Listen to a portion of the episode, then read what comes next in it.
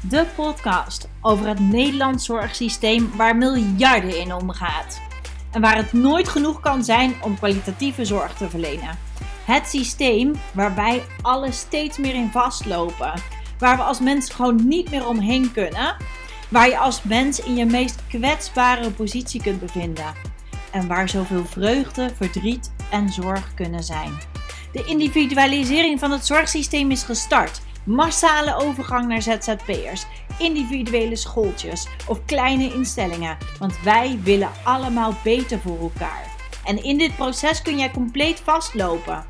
Want ja, we bedoelen het allemaal zo goed en toch gaat er nog zoveel fout. En hoe kun jij dus dit zorgsysteem overleven met volledige zelfvertrouwen, eigenwaarde en zelfliefde?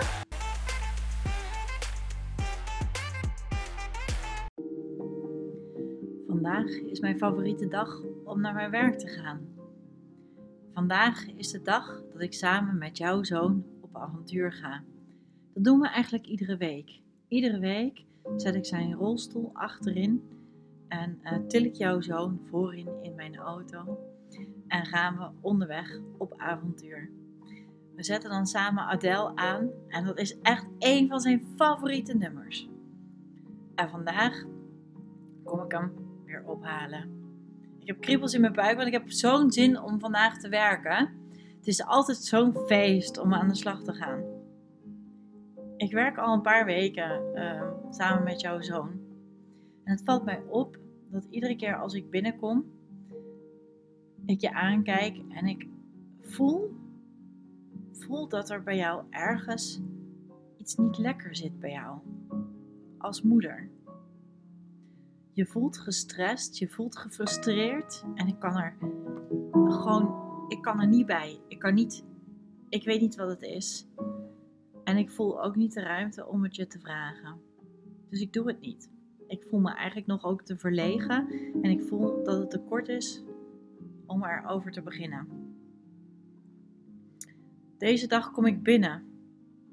Je zoon zit aan de tv en hij is compleet gefocust op de sport die op tv is. Ik kijk je aan en je hebt rode ogen. En ik zie aan jou dat het nog veel erger is. Je lijkt zo gestrest en zo overspannen. Ik ga aan tafel zitten en ik zet je zoon aan tafel. Ik geef hem wat drinken en ik geef hem wat eten en we raken aan de praat.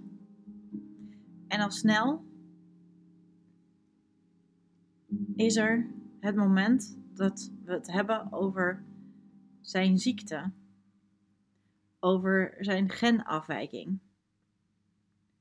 En dan begin je te huilen. Ik weet eigenlijk niet heel goed waar ik moet kijken. En ik weet niet heel goed hoe ik je hierin zou moeten begeleiden.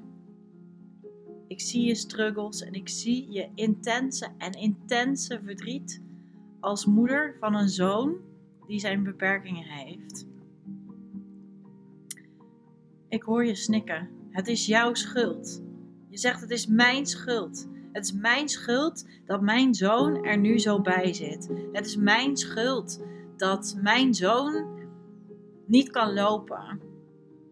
En dat hij nooit een echte puber zal zijn.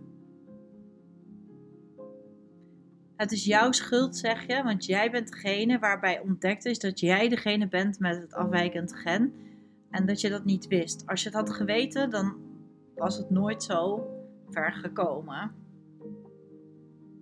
En ik, ik kijk naar je zoon en ik zie een, een geweldige kerel met inderdaad al zijn beperkingen. Maar ontzettend lief mens die op dit moment of altijd in het moment zou leven. Die altijd, als hij iets aangeraakt krijgt, blij zal zijn met hetgene wat hem bekend is en wat hem veilig zal zijn. En ik als zorgverlener, ik als ondersteuner, als begeleider voel wat jij voelt. Ik voel je verdriet. En ik, ik voel eigenlijk alleen maar dat ik je wil redden. Ik wil jou redden van je pijn, van je verdriet. en van je schuldgevoel. Juist omdat ik zie dat je het gevoel hebt dat je incapabel bent om je eigen zoon te ondersteunen. Dat je niet weet wat je moet doen. En dat je moet vertrouwen op andere zorgverleners. En dat je eigenlijk met, met heel veel gedragingen van je zoon niet weet welke kant dat jij op moet. Ik kijk nog een keer naar je zoon en ik begrijp je struggles. En voordat ik het weet, ben ik bezig om jou te redden van alles wat je niet weet. Ik wil jou ondersteunen met alles wat je nodig hebt om er te kunnen zijn voor jouw zoon, die jou zo nodig heeft als moeder. Ik wil er zijn voor jou als moeder om er te laten zien dat het mogelijk is om je eigen zoon, zoals dat hij nu is met zijn beperkingen, gelukkig te maken. En ervoor te zorgen dat hij zich een klein beetje kan ontwikkelen in de persoon die dat hij is. Iedereen in deze wereld heeft zijn beperkingen. De een veel meer dan de ander.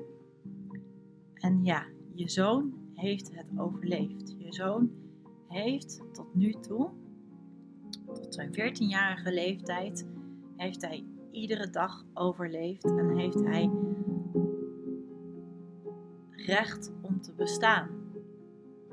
Met beperkingen en recht op zelfbeschikking, recht op geluk, recht op plezier en recht op een zo goed mogelijk leven. Al dan met zorgverleners, zorgondersteuners die er voor jou als ouder, als moeder zijn om je te helpen. Niet om je te redden, maar wel om je te helpen om jouw zoon een zo goed mogelijk leven te geven. Dank weer voor het luisteren vandaag. Wat leuk dat jij deze podcast gevolgd hebt. En zou jij mij een klein stukje verder kunnen helpen voor alle gratis content die ik tot nu toe met jou gedeeld heb? Zou je deze podcast die jij interessant vindt met anderen willen delen? Dat kun je doen door deze te delen via social media. Of natuurlijk een review achter te laten in de Apple Podcast of op Spotify. Door een aantal sterretjes eh, te geven. Zodat andere mensen de podcast op een betere manier kunnen vinden. En dat wij samen kunnen zorgen dat we allemaal met heel veel eigenwaarde, heel veel zelfliefde en zelfvertrouwen in de zorg kunnen staan. Zodat we allemaal kunnen zorgen dat we een klein beetje de zorg in Nederland een stukje beter kunnen maken.